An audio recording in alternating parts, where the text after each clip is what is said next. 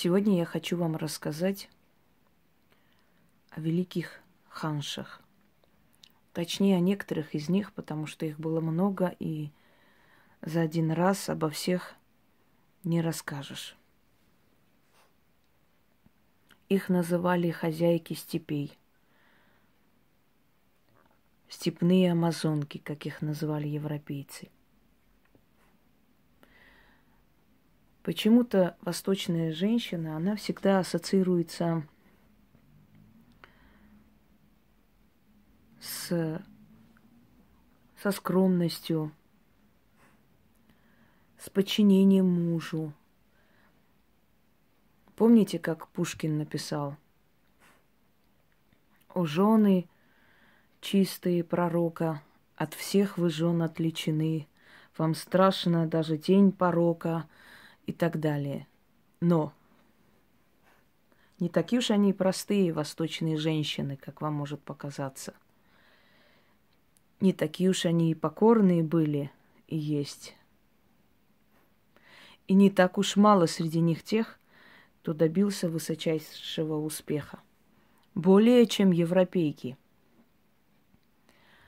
Восточных женщин защищала традиция, обычаи и вековые устои, в том числе и на престоле. Но мы забываем одно – ханши, они не были мусульманки, они не были христианки, они были вольные язычницы. По крайней мере, основное количество из них. И потому они подчинялись закону предков и были наравне со своими братьями и мужьями. Сегодня я хочу рассказать вам о некоторых из них. Одна из них Борте. А если уж правильно произнести ее имя, то Борте. Первая и любимая жена Таймуджина, будущего правителя Чингисхана. Женщина из незначительного и бедного рода – которую выбрал Чингисхан себе в жены, хотя собирался выбирать невесту из племени меркитов. Но не доехал туда, за что меркиты отомстили его отцу, сожгли их имущество, а все, что осталось, ограбили. О жизни Чингисхана очень многое известно, но очень многое осталось за ширмой. Но есть одно но. От любимой жены Бурте у него не было наследников. Его жену крали, и ей приходилось жить с его врагами. Она беременела, рождала детей. Чингисхан признавал этих детей, потому что очень любил ее. Но именно от него у нее не было детей и умерла Бурте молодой. Ничего особо значимого не сделала она в этом мире, если не учесть тот факт, что многие утверждают, что она спасла своего мужа и тайно вывезла. Вывезла в монгольские степи, где он окреп, встал на ноги и в последующем создал монгольскую империю. Вывезла она из Тунгусского царства, которое потом Чингисхан полностью уничтожил.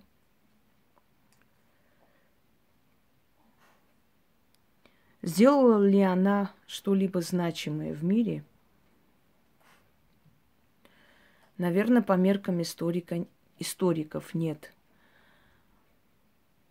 Но, как говорят, за спиной каждого великого мужчины стоит великая женщина.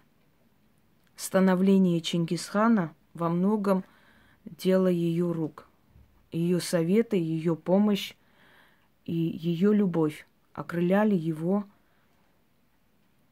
на те подвиги, на те свершения, на которые он пошел и оставил в истории свое имя бессмертным.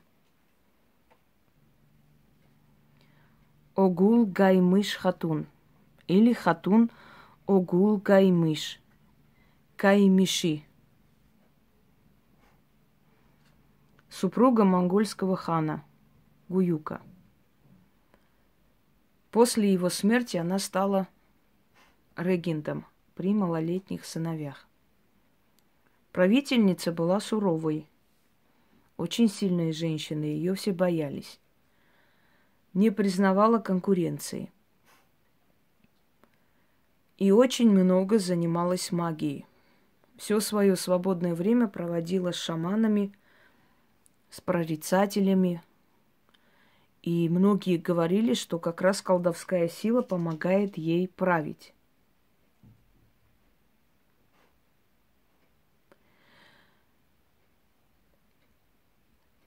Она держалась у власти долгое время, пока, пока не решила, что может обойтись без помощи шаманов и без помощи прорицателей. За такую дерзость говорят, что силы магии ее наказали. Насколько это правда, насколько нет, э, мы сейчас не можем дать однозначный ответ. Но правила она в городе Каракарум. В этом городе останавливался Александр Невский, когда ждал ханского ярлыка, то есть право на княжение.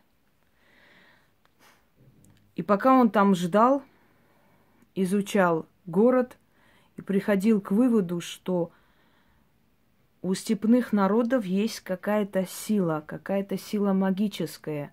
И она связана с какими-то э, ритуалами, она связана с какой-то нечеловеческой силой, потому что создать такой город посреди пустыни обычному человеку, как он говорил, не под силу. Он пытался разгадать и понять секрет, секрет успеха кочевых народов, в том числе степняков, которые завоевали Русь и постоянно брали оттуда дань.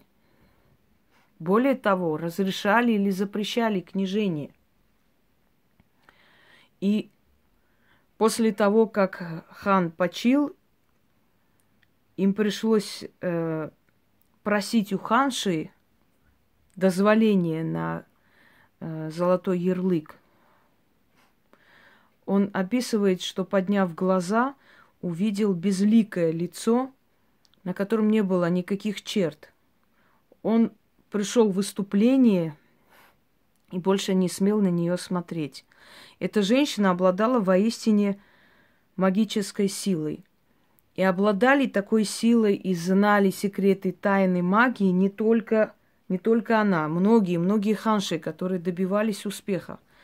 Они окутывали свою сеть, заманивая всех, кто находился рядом с ними, начиная от мужа и сына. И когда изучаешь жизнь великих ханш, приходишь к такому выводу, что словно некая власть у этих женщин была над мужчинами рядом находящимися. И здесь действительно не обошлось без тайных знаний этих женщин. Э, Хатун Угул Гаймиш продержалась на троне до того момента, пока э, не решила перейти от шаманских и колдовских дел до политики. И тогда, посчитав силы, как говорят говорит преданная, силы посчитали, что она предала их, и с этого времени началось ее падение. К ней приходили послы из разных стран э, с просьбой сотрудничать, э, чтобы заманить ее в свою сторону. Она была противница новых религий, беспощадно просто пресекала любое э, желание, любую попытку обернуть Орду в какую-либо веру. И здесь даже один из подчиненных ей ханов Мунке э, говорит, что она была страшнее и коварнее любого волка. Так описывает он Ханшу. И в итоге, когда, еще раз повторяюсь, когда эта женщина предала свое предназначение и перешла в политику и власть полностью, забыв о том, какие силы ее поддерживали, она за это очень жестоко расплатилась. Ее пытали и убили в пытках. Вот так закончила свою жизнь а, великая ханша Огул Гаймыш. Но я хочу сказать, что в истории она осталась. И после смерти ее враги друг за другом ушли.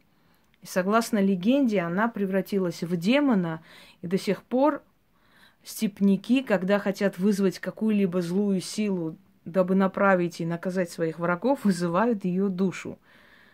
Запомните, Огул Гаймыш – я как-нибудь дам один из ее заклинаний этой женщины, который было как бы записано и оставлено современниками на время находившимися в ее дворце. Но это будет только для практиков, потому что это очень сильные, очень страшные слова. Город, которым она правила, Каракарум. Один из богатейших городов, который просто исчез. И спад города начался после ее смерти, собственно говоря. Поддерживала она каким-то образом этот город. И после нее начался спад города Каракарум. На Кавказе есть река Тамарис – Это древнее название Терика. Или Терик, как обычно говорят. Так вот, Тамарис не просто так назвали реку. Тамарис это в честь скифской царицы. Том, Томирис или Томарис. Томарис, которая воевала с Киром Великим – и не просто воевала, она покорила его и подчинила своей воле. И огромная держава персов платила ей дань. Говорят, что она была несравненна умом и красотой. И Кир Великий отправлял сватов, пытаясь ее задобрить, желая заполучить ее себе в гарем. Но она сказала, я никогда не буду одна из многих. Я согласна быть только единственной и только одной из жен великого царя. И отвергла это предложение. О ней написано очень много от. О ней написано очень много песен, очень много легенд – Царица Томарис или волчица степей, скифская царица, ее победы остались в веках, остались в истории, но о личной жизни ее не очень много известно. Некоторые говорят, что ее продолжил сын, некоторые говорят, что она ушла бездетная. Но как бы там ни было, В любом случае, она оставила свой след в истории. И ее тоже называли ханшей. Хотя скифской ханшей. Это немного неправильно, поскольку скифы не имели ничего общего с монголами. Но поскольку степняков э, после средних веков, собственно говоря, так и регистрировали в истории, грубо говоря, ханами и ханшами, поэтому Томарис осталась как ханша – Хотя ничего общего с ханшами, э, скажем, татаро-монгольскими она не имела. Керадот написал про битву, которую вела Тамарис с Киром Великим. Эту битву я считаю самой жестокой из тех битв, которые были у варваров. Казахская ханша Бопай. супруга Абулхаира, хана Абулхаира. В те времена, когда она стала его женой, женщина не выходила к народу. Ее лицо могли не видеть годами. И многие ханши пришли к власти, мягко выражаясь, э, жили в тени супругов и умирали также. И многие могли даже не знать, как выглядели эти ханши. Но Бупай была другой. Она была очень прорицательной, очень разумной. Ее изображают э, не совсем монголоидной расы. Многие говорят, что она была дочь сарматского племени. Многие говорят, что она была местная девушка. Но в, в любом случае э, ничего особо не известно о ней. Однако она вела более свободный образ жизни, чем другие ханши. Выступала с открытым лицом рядом с мужем. Принимала участие на совете дивана. Практически управляла где-то за него. И во время его походов была полноправная хозяйка его владений. Попай родила ему много детей и родила дочь Зулейху, когда супругу было 60 лет.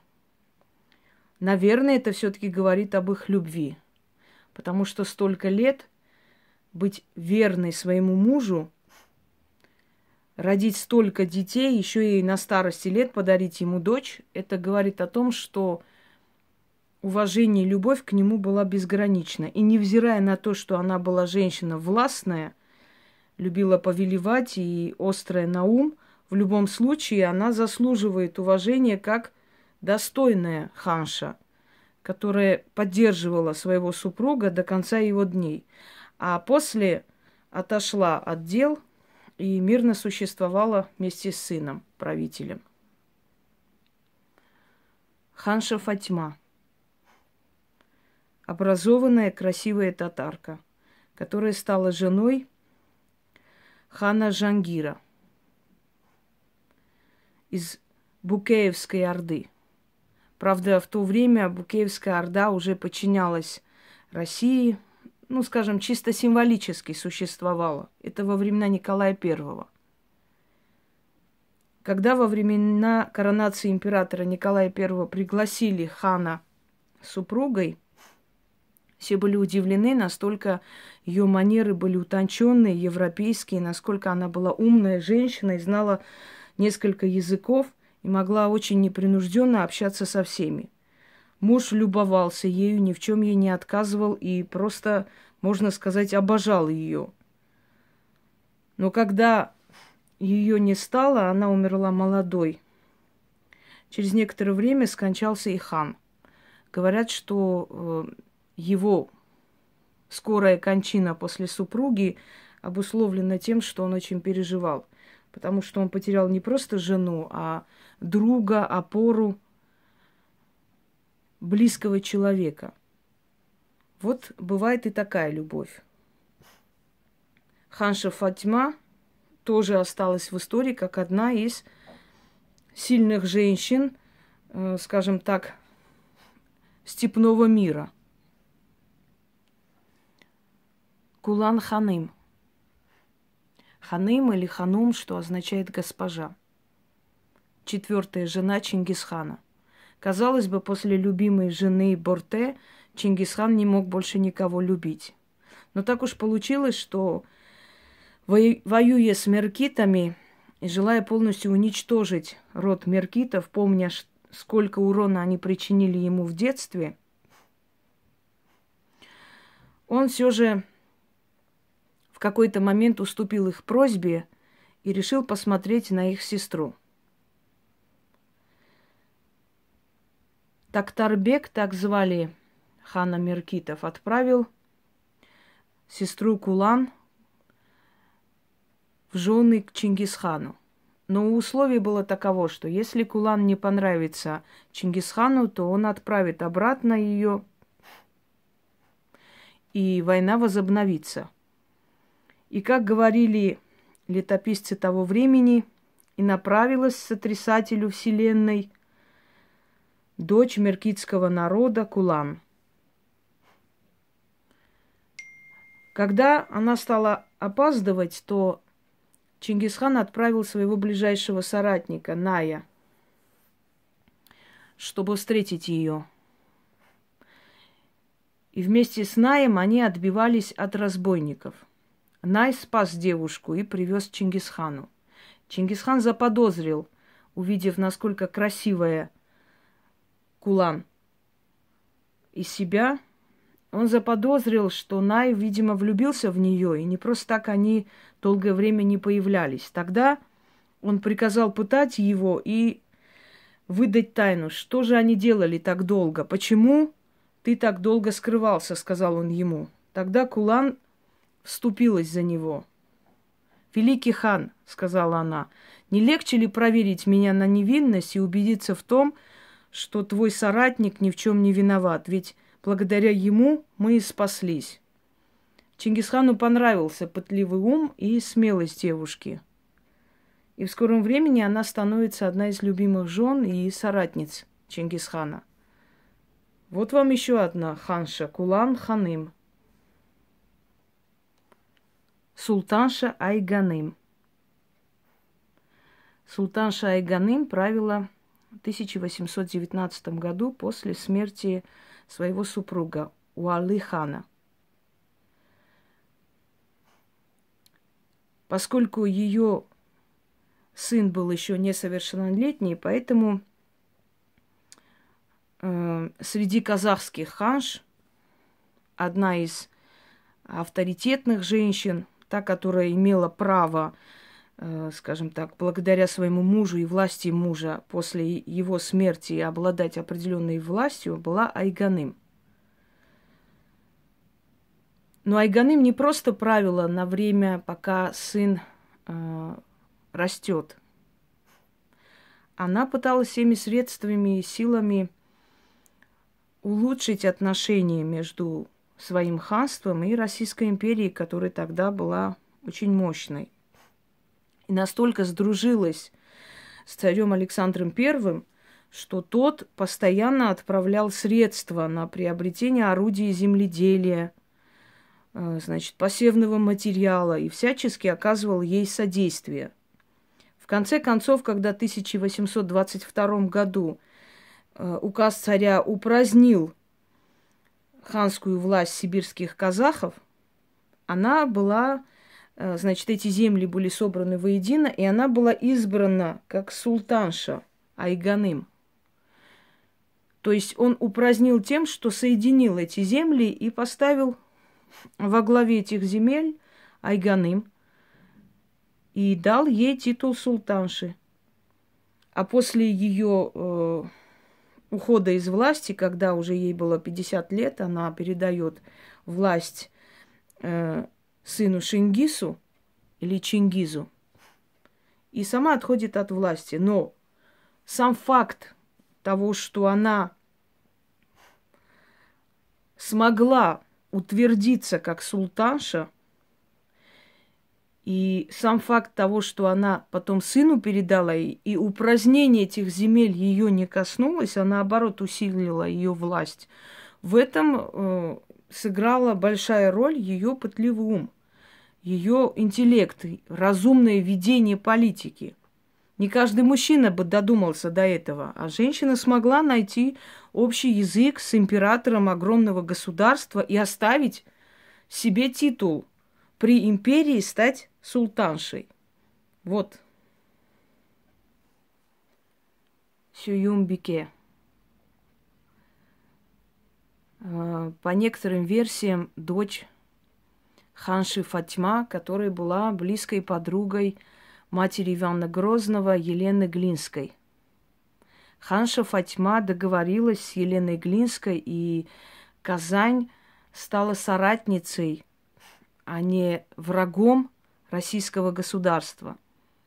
Когда Фатьма, Ханша Фатьма пришла, то есть пожаловала в, в Москву, маленький Иван приветствовал ее – на татарском языке и сказал, «Какая вы прекрасная! Я женюсь на вашей дочери». или на твоей дочери. Тогда было слово «вы» еще не принято произносить. Фатьма посмеялась и сказала, ты сначала вырасти, царевич. И вот после этого разговора прошло много лет, и преемницей э, Фатимы Ханши стала Сююмбике. Дочь она была или воспитанница, но в любом случае она была э, наследница казанских ханов. Вот вам еще один пример того, что женщина на восточном троне могла оказаться э, более вероятной, чем даже на, восточ... Э, на западных тронах и на тронах русского государства. Это только при Романовых такое допустили. До этого это было просто смерти подобно. И многие женщины, которые стремились к власти, очень плохо закончили. Итак, Сююм Бике стала править в Казани. Грозный, тогда еще не Грозный, а просто великий князь московский Иван, стал княжить на Руси. И как-то ему стало интересно, как же выглядеть теперь дочь ханши Фатьма. И он приказал привести ему портрет. Когда портрет привезли, он безумно в нее влюбился и отправил ей сватов. В то время татары уже были в исламской религии, и религия не позволяла ей выходить за царя Ивана, хотя в то время не было настолько строго, как сейчас даже. Э, люди с пониманием к этому относились и меняли свои вероисповедания во имя мужа. Это считалось нормой. Ну, как бы там ни было, Сююмбике не обольстилась на московский трон и сказала, что не может бросить правление э, своим государством и не может бросить трон своего отца и имеет обязательство перед своим народом. Тогда Иван поднял войско и решил завоевать Казань. Когда Казань была уже взята и воины зашли в ее комнаты и ее привели к царю, она сказала, что она согласна выйти за него замуж, но только при одном условии, чтобы за четыре дня смогли возвести э, такую же красивую башню, похожую на ее фигуру. Мастера трудились четыре дня в поте лица и возвели такую башню. Тогда она поднялась на вершину башни и кинулась вниз. И вот эта башня Казани носит имя Ханши Сююмбике. Говорят, что о ее красоте ходили легенды. Ну, как бы там ни было, я главные фотографии, аватар этого ролика поставлю ее э, портрет, который увидел Иван Грозный. Дорогие друзья, в одной лекции рассказать все о степных воительницах э, невозможно. Их было много. Я выбрала самые-самые известные, наверное, э, скажем так, известных самых женщин, которые в истории оставили свой след. Но осталось очень много тех, о которых не рассказано. Ну, например, царица Биби Гюль, э, любимица Амира Тимура, которую он боялся и любил, и почитал. И много таких было женщин, которые, казалось бы, согласно восточной традиции, должны быть послушные, тихие, женщины, не имеющие права голоса, но, однако же, в такие судьбоносные моменты эти женщины вели себя намного мужественнее многих мужчин, и иногда их действия спасали э, их государства и народы от неминуемой гибели. Всем удачи и всех благ.